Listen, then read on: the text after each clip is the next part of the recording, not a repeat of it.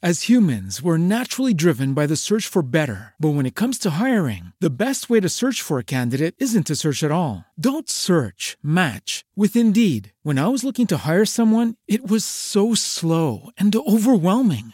I wish I had used Indeed. If you need to hire, you need Indeed. Indeed is your matching and hiring platform with over 350 million global monthly visitors, according to Indeed data, and a matching engine that helps you find quality candidates fast. Ditch the busy work. Use Indeed for scheduling, screening, and messaging so you can connect with candidates faster. And Indeed doesn't just help you hire faster. 93% of employers agree Indeed delivers the highest quality matches compared to other job sites, according to a recent Indeed survey. And listeners of this show will get a $75 sponsored job credit to get your jobs more visibility at Indeed.com slash podcast. That's Indeed.com slash podcast. Terms and conditions apply. Every team, every topic, everywhere. This is Believe.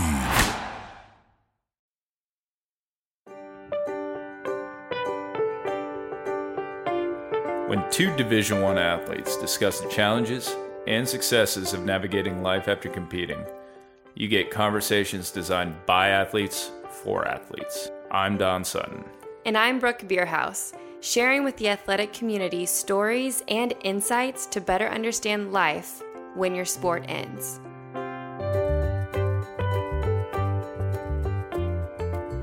Welcome to the podcast When Your Sport Ends, here on the Believe Podcast Network, the number one podcast network for professionals. Do you believe?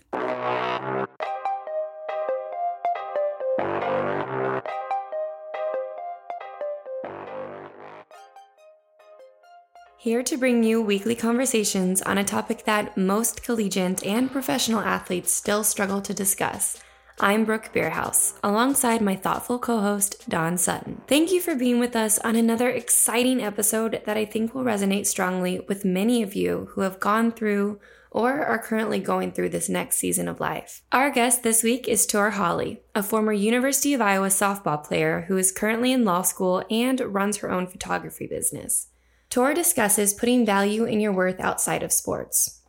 We talk about her creative process in photography, the transition from education into law school, her faith, and we also talk about a topic that both Tor and I geek out on a little bit, and that's the Enneagram test. If you like this conversation, be sure to let us know on Instagram at When Your Sport Ends.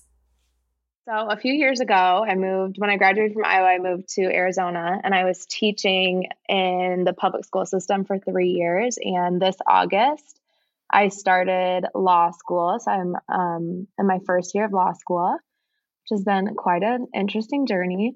Um, and I also about a year and a half ago, maybe, maybe just just over a year ago, I kind of fell into photography. And so I also have a photography business, which has been the greatest eh, creative escape from school. And also is nice to have a little bit of financial support. So it's been, those are kind of my primary things right now. That's awesome. I love how you have so many different, like you juggle so many different hats. How are you able to do that? Do you think that athletics played a role in that? Um, absolutely. I think the biggest thing that I noticed that transcends from just growing up loving sports and and being involved in so many sports is the passion. I think I it becomes very clear to me what I am passionate about because I want to work on it the way that I wanted to work on basketball and softball growing up. And um and understanding that I can be equally passionate about both of those sports that I was for so many years. Um, that I can step into new roles and I can be on fire for like being a creative and learning about photography and also equally on fire for learning about the law and wanting to pursue that too. Um, and so I think that's the that's the biggest thing in terms of juggling it is it becomes very obvious mm-hmm. what I want to juggle and prioritizing things from there. Cool. So, what made the push? Like, what what was uh, the big driver for going from teacher to law school slash professional photographer? Oh man. So photography is kind of its own thing. I always was interested in photos. I was always that annoying friend in high school that had a tiny little digital camera and I was like, take a picture of me, take a picture of me. um, I used to make my sister and my friends go to the backyard and take photos. So it was always something that I was interested in. Um, and then I, in college, I got to study abroad twice. And the first time I studied abroad, I was so disappointed that I didn't have a nice camera. So before mm. I went abroad the second time, I got a DSLR and then I moved to Arizona shortly after that and just kind of played around and took some photos with friends of mine and one of my very good friends at my church was like, "I saw those photos. We need promo for our young adults ministry. Can you can you do this?" And I was like, Aaron, I don't, I actually don't know what I'm doing. that was just for fun. And it you know, it's, I tell her often I would not be doing what I'm doing without her because she just fed into that so much. So it really was something I fell into. Um, in terms of law school and switching from teaching, it's, I think that's also kind of been a theme throughout my life of, I always knew I wanted to be in a helping profession. Um, originally, I thought I wanted to do social work.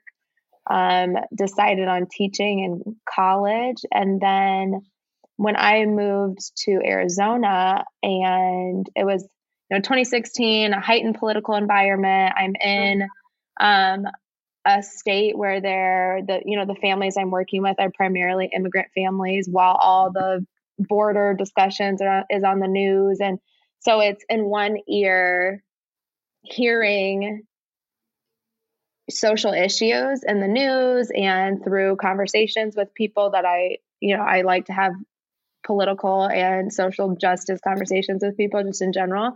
Um, and then seeing you know here are the eight year olds that these policies affect and they have no idea that it does. And so i think it was kind of a combination of those things that um, i began to see my wanting to be in a helping profession as teaching i can affect this child individually. In the legal profession i can affect those policies that that affect all of these children and all of these families um, so kind of just a different lens, but the same mission, I guess. Were you into like uh, politics at Iowa? Was that something that has always been a part of your passion, or was that something that you found after being like thrown into a classroom and seeing how much it affected your students? Um, I don't think it was something that I thought about as often. Mm-hmm. Um, I remember one time one time this is bad. One time in undergrad i got in trouble with my coaches um, because obama was coming to iowa and we had practice and they weren't changing practice and i like had tweeted something mad about it and i got in trouble and i felt so bad. But i also was so bummed that i couldn't go see obama. So i mean it was a little bit um yeah. It also like political conversations and um, discussions are very much something that happens with my family. And so my dad and I always have interesting conversations and with my grandfather as well. And so it's always kind of been there, but it was really, really heightened once I became an adult and mm-hmm. was faced with issues head on. So I love that the coaches just didn't change practice. oh my that's, gosh. That's classic. yeah. I feel, it's one of those uh, like, Court, keep your thoughts to yourself. But no, we need to hear them. The people need it. Yeah. so, so, were your coaches actually monitoring your Twitter? No, they were not. Somebody, um, I think it was, I think it was our athletic trainer at the time had was oh. following my Twitter and and printed it out and gave it to them. Printed it out. And I, even funnier. Yes. I know that makes me feel really old too. Yeah, but we, I mean, you graduated in 2015. Like, yeah. yeah. Technology has really come a long way. It has. It has. It sounds like you had a little bit more ambition than staying to a classroom then mm-hmm. from the mm-hmm. start, from yeah. the. I'd like to get, you know, back into why, sort of like your driving force again for why you ended up um, leaving the team your junior year. If you want to talk a little bit mm-hmm. about that process, um, sort of like when when that started and and what spurred it.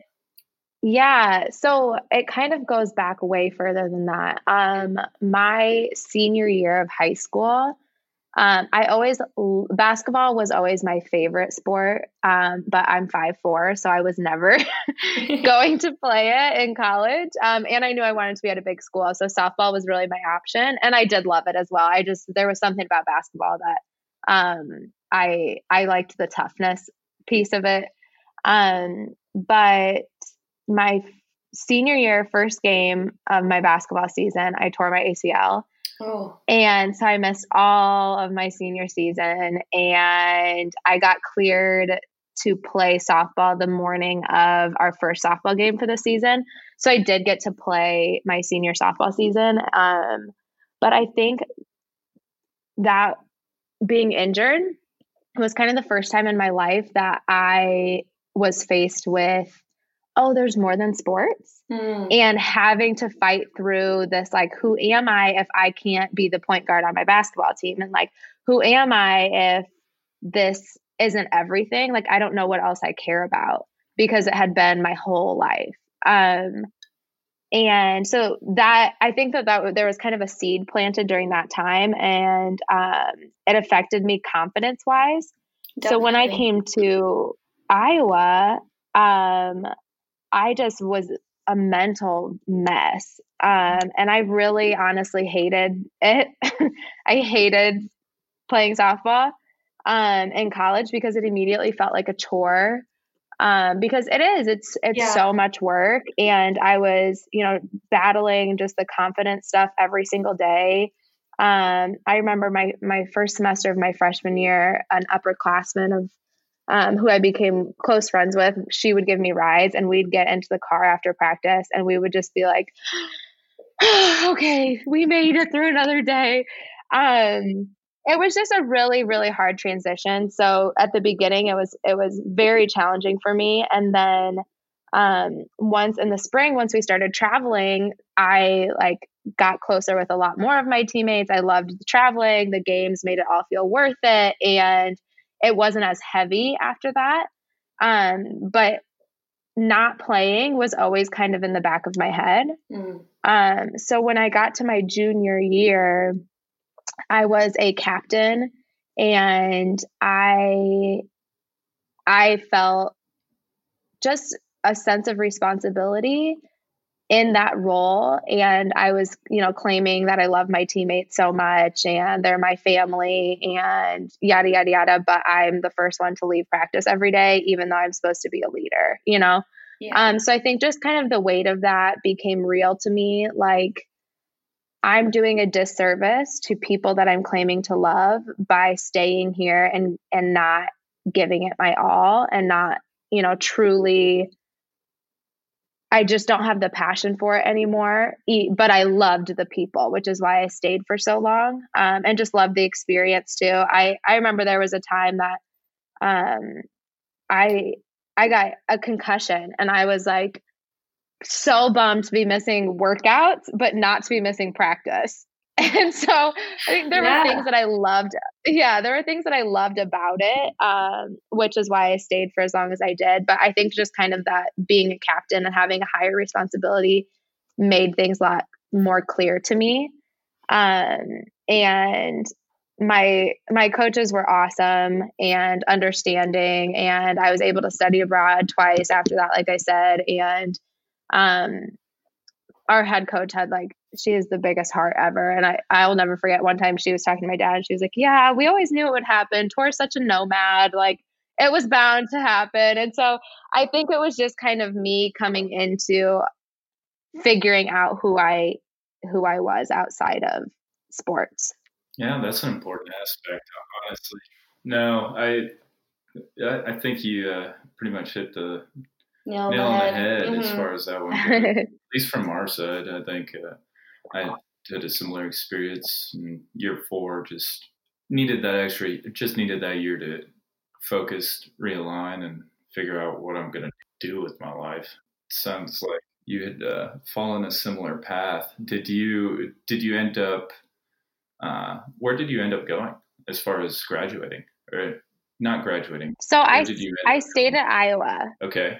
Um, yeah, I stayed at Iowa, which created some, you know, just that whole identity crisis once you're done and dealing with those big questions. It made it harder in some ways because my teammates were still playing and they're still some of my best friends and I wanted to go support them but it was hard to be there and yeah um so that was that was an interesting balance but I think something that helped me with staying at Iowa was one I studied abroad which made things great um and two I had always made a point to have friends outside of softball hmm. um, where my teammates a lot of my teammates all lived together and those were you know their closest friends i had you know different groups of friends so i always lived with friends who i didn't who weren't on my team and that helped too because it wasn't like i was surrounded by it all the time and i had other people to hang out with i wasn't starting from scratch mm-hmm. So that's such a good balance i feel like a lot of times mm-hmm. that yeah you're right you can get it's hard regardless, but I feel like if if your only friends are your teammates or you're just so deep into it, it can feel really isolating when you mm, quit mm-hmm. and you're done.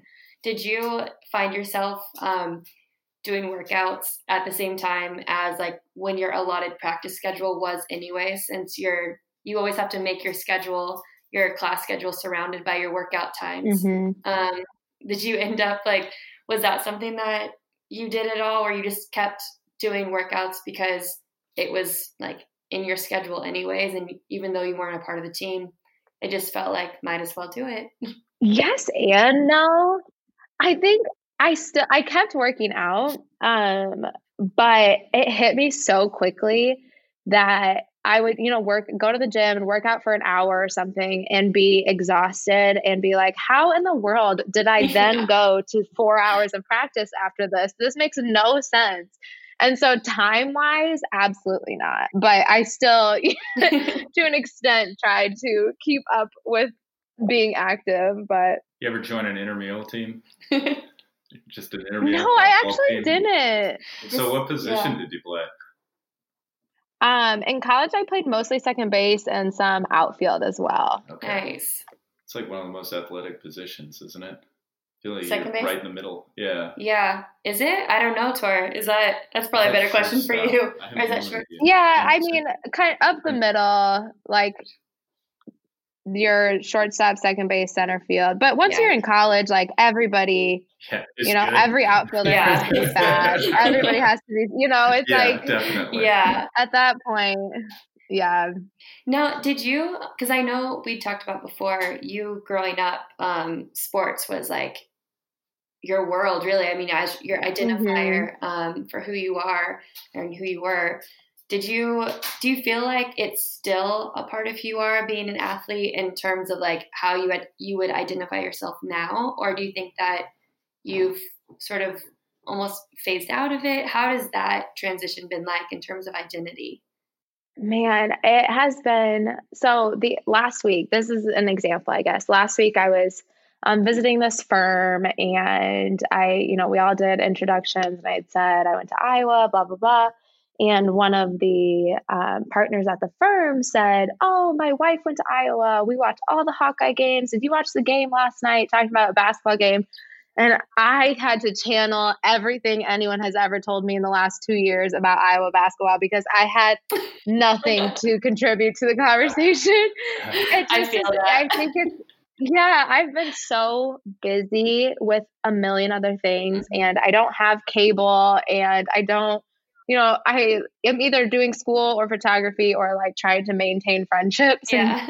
And, um and that in the last year or so I just have not followed it and I work out regularly, but I don't like do sports. It is it is weird to think about how it was the center of my life for so long and in this season, it's just not a part of it. It will be again, I'm sure, but yeah, because it never really goes away that like right. athlete mentality and behavior. But it's it's interesting mm-hmm. when you start mm-hmm. identifying as other aspects of yourself. I, I like how you neat. call it mm-hmm. season. Yeah, me too. It's uh, pretty unique.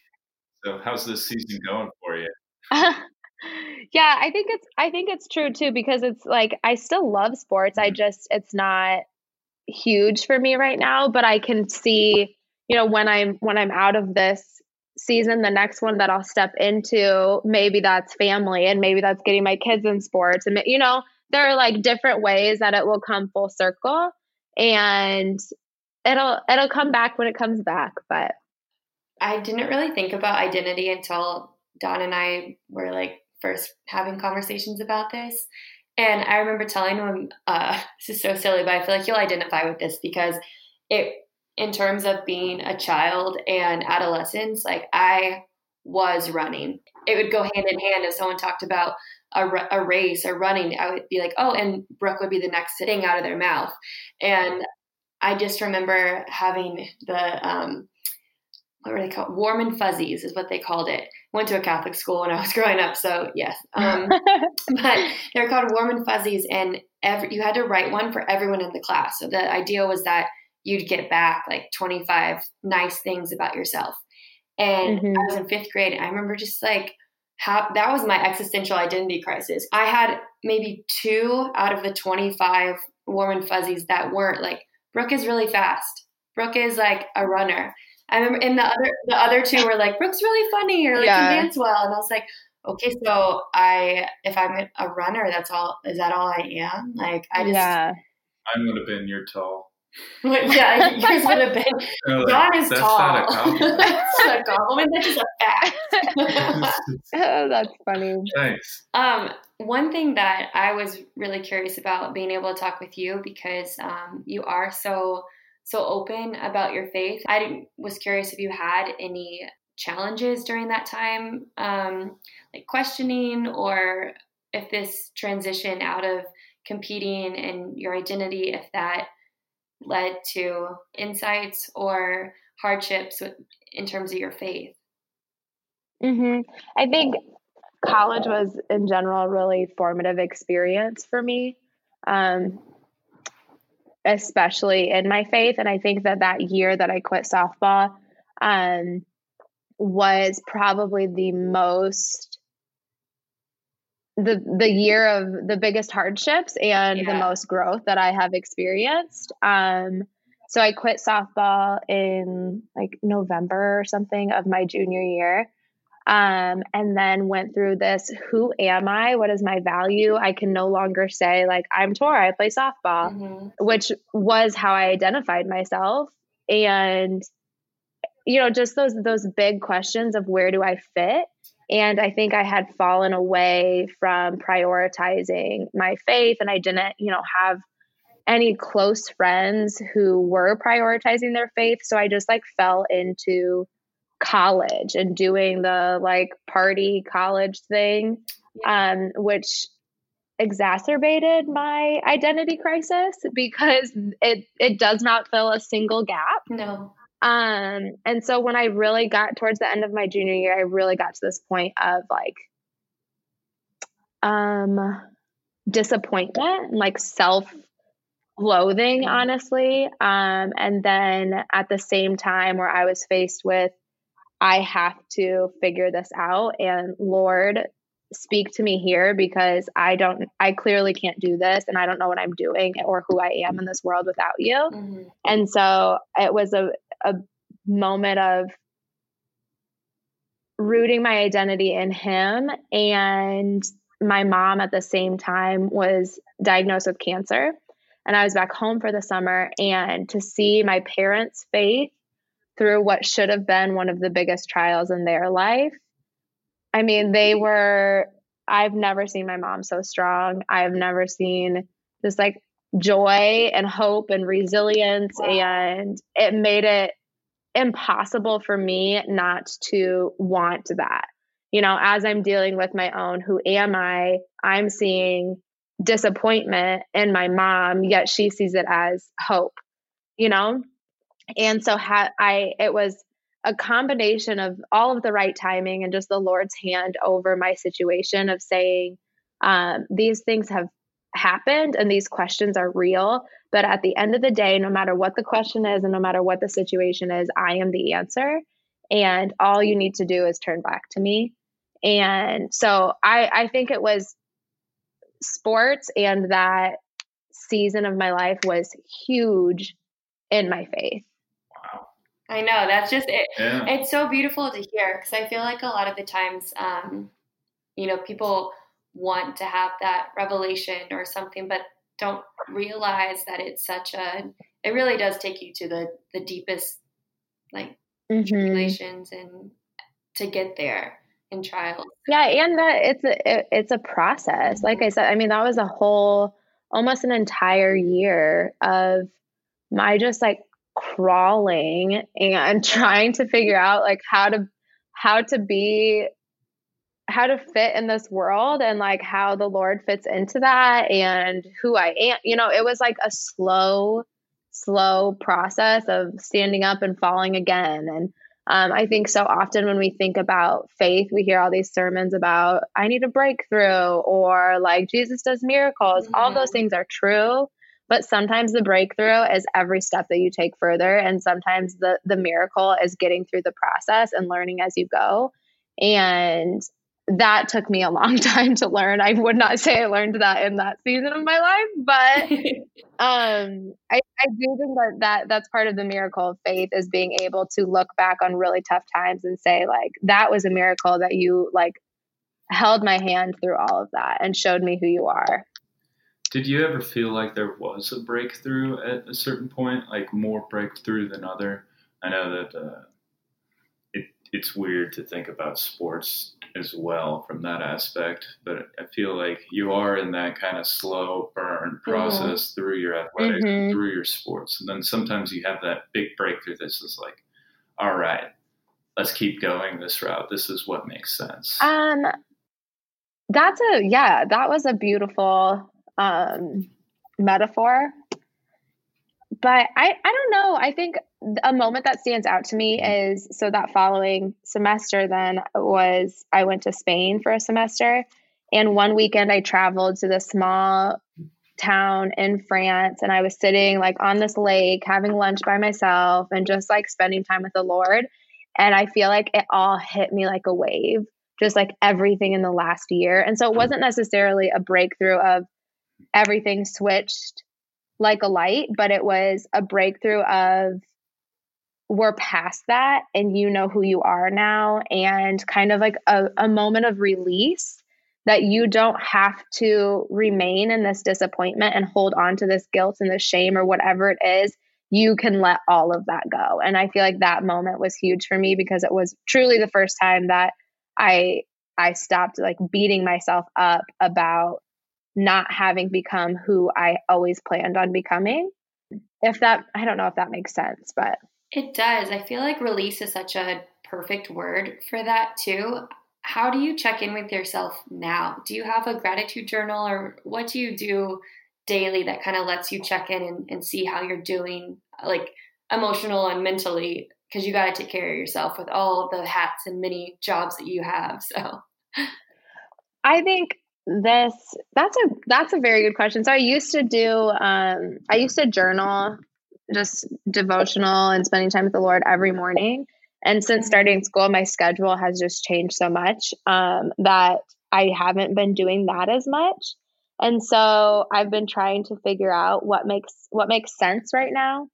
Um and i did start a gratitude journal but i got just one of those tiny little memo pads and I've basically made it like my own handwritten Twitter feed and just do like a quick, you know, today I'm reminded that I'm thankful for XYZ or what, you know, I'll just write someone's name or um and so that's been nice to just have a quick check-in of there there's so much beauty even amidst whatever stress I'm having. I don't know. I don't necessarily have a great system right now. no, it sounds like you do though. You mentioned earlier about the um about helping. You knew that that was your calling. What Enneagram are you? Um, are you sure you want to get me started about those? Yes, I do. um, I'm a five, which is the investigator. Okay.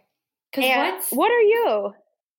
I am a three or a seven. I can't remember. Uh-huh. Um, but I rem- I, I kind of remember a two being the helper. Am I wrong? Yes, that's right. That's right. Okay. Um, my sister and my mom are twos, but the two thing is the reason that I'm nowhere near it is because they're like very like outwardly emotional people, and I am not that okay. way. yeah, more reserved. Um, Don is giving me the most quizzical look. He's like, no "What idea. is an enneagram?" you have Do you want to give it? Yeah, I'll make him take it. Um, what's your? Can you give a little bit of like background on what an enneagram is or the system? It's been a while since I've mm-hmm. like looked into it, so I wouldn't be the best at Oh gosh, I hope I don't totally butcher it. Um, we'll have a little bit on the bottom, maybe for people that want to find their own enneagram. okay, so it's it's basically a personality test, but what I like, uh, there are two things that I really really like about it compared to other personality tests that I've had to take in the past. Is I think a lot of times those tests can be really complicated. They'll be like, mm-hmm. here are your six combinations of whatever, and um, it just is like I I don't want to study this, and so I don't I don't know what any of that means, and you just move on. Um, the Enneagram is nine numbers, nine types. It's it's very very straightforward. Um, and then the second thing that I love about it is that it's based off your motivations for things, not your behaviors necessarily. So I am a five, which is the investigator. And when I first took it, I was like, I don't want to be a five. They're like, all the things I read about five, they're lame. But middle ground. but I have learned that like one, I I took I've taken so many of them too, and I'm always a five, but I had to accept yeah. it at some point but it's because it's based off the the fear so fives are motivated by adequacy and they have a fear Ooh. of like being incompetent and when i thread that through different times in my life like that was me in softball you know once i hit that mm-hmm. i i was such a perfectionist that i couldn't stop thinking and when you're standing in the batter's box you cannot be thinking and i just like didn't want to mess up instead of just like playing the game that I loved. Do you feel like you um because I know you could talk a lot about this, but I'm curious about that about law school if you feel like that thread for the investigator is also more aligned with your purpose and stuff now too once you accepted yeah, I, that you are a five um, i think it i think it benefits me but it's almost like a little bit of a, a curse to an extent. Um, I think being a five, what I've learned so much is because I just, I also like just get, I hit a wall with people and with situations. And if I'm dealing with emotions and I don't really know how to deal with those, I just like to process through things logically. And oftentimes emotions aren't logical. So I think what I love about school is it gives me an excuse not to have to engage in all of the normal life activities where I can be like, oh, sorry, I have to go study. And it's true. Um, but I also think it's quite, it can be unhealthy for me um, because that's my way of withdrawing and ignoring, you know, just things that are also equally important in life. Um, so that's been that's been an interesting process i think honestly i think sports kind of made the whole withdrawal thing really strong because i and this is all just from reflection but i whenever something was going on in high school or growing up my response was dad let's go hit or like i want to go to the gym um, and although responding to things with physical activity is a is a good thing, um, I just used it to ignore whatever else was going on. So I would go hit for hours and be totally fine, and my mind's on something else, and then I just don't have to deal with whatever I was dealing with. Um, and so I think that that became an unhealthy pattern that now I find myself in law school kind of using the same thing and I have to I have to be conscientious I don't know how to say that word um of not allowing myself to just only spend time alone and like not engaging in the world around me but do you think that your photography business helps get you out of that funk a little bit since you have to be interacting with couples and and people a hundred. I feel like I become a different person when I have my camera with me. Um, so yeah, a hundred percent. It's like a a place where I get to kind of get lost in the moment, um, and get lost in other people, and like it's really a focus on like what do I want to highlight about this couple and about this family. Like, what is what is their story and how do I tell it instead of my thinking? You know, it's like a very easy yeah. way to stop thinking about yourself, which I don't think we always get that naturally in other areas of life. So I love it. It is a release. Do you ever use uh, certain, I guess, um, hobbies or activities for reflection on those things that you feel like you're sometimes running away from? I mean, I I have struggles sometimes, and I have a dog, fortunately, so I walk, but that makes me think about mm. it.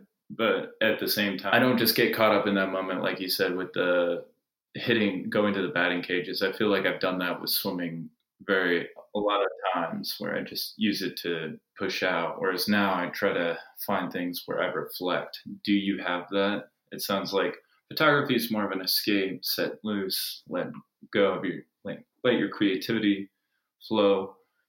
Is there anything right now that you kind of use as that reflection to get back into it or to think about what you've done and get better? Yeah, that's a that's a good question. Um, I think working out is something for me because I like will go to the gym and I'm just it's like nobody's there, you know, and that even though there are people around there, it really is a time where I'm just in my thoughts and I'm doing something, but I'm not like a hundred percent just worried about like, oh, what's this workout? You know, I'm thinking about whatever else is going on. So that's always a good space. Um, and I I'm obsessed with this planner that I have and it has like reflection questions. And so just kind of a, an easy way to to reflect and to journal and at the end of every month they're a little bit longer and they're like, you know, what did you reach your goals this month or you know just prompting questions. Um, so I think right now those are those are the two biggest times where I do have an opportunity to kind of sit in whatever's going on and process through it. If you enjoyed this episode, don't forget to follow along on Instagram at When Your Sport Ends. We post behind the scenes content and more videos of when we're recording. And it's always nice to hear what you have to say and what you think about for future episodes. If you have ideas for topics, let us know. We're listening.